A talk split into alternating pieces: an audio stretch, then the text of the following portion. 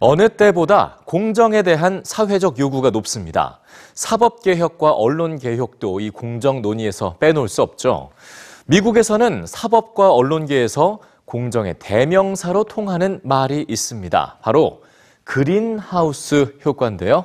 뉴스에서 만나봅니다. 인터넷에서 그린하우스 효과를 검색해 보면 예상했던 대로 온실 효과가 나옵니다. 대기 오염이나 녹아버린 빙하 같은 부정적인 이미지가 떠오르죠.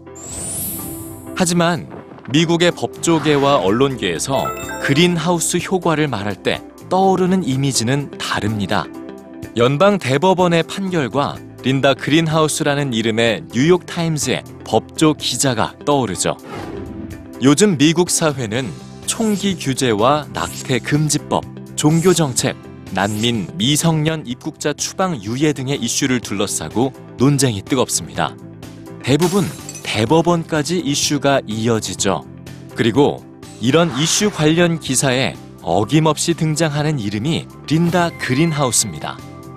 그 기사들은 어떠한 판결이 나왔다라는 식의 판결 내용을 받아쓰는 기사가 아니라 사건을 분석해 논점을 파악한 뒤 역사적, 사회적 맥락 속에서 해당 사건과 판결의 의미를 짚어냈습니다. 하나의 기사를 위해 그녀는 판결문뿐만 아니라 관련 소송 서류들을 정독하고 사건의 쟁점과 증거, 다양한 주장들을 이해해 나름대로 옳고 그름을 판단하려고 노력했습니다. 최고의 법조 전문 기자가 될 수 있었던 이유죠. 그린하우스는 연방 대법원에 출입하는 30년 동안 3,000개의 기사를 썼습니다. 그리고 법에 관해 통찰력 있고 전문성 있는 기사를 쓴 공로를 인정받아 1998년 퓰리처상을 받았죠. 이러한 린다 그린하우스의 기사는 미국 사법부에 영향을 미쳤습니다. 법관들이 자신의 판결에 대해 긍정적인 반응을 듣기 위해서 진영 논리에 치우치지 않고 합리적인 판결을 하려고 노력한 겁니다.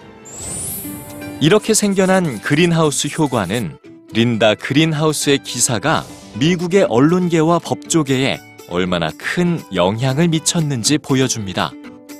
그리고 한 가지 더 법조계의 통찰력이 필요하며 언론은 중립이라는 이름 아래 사실을 전달하는 데 그치지 말고 주장의 옳고 그름도 가릴 줄 알아야 한다는 메시지를 전달합니다.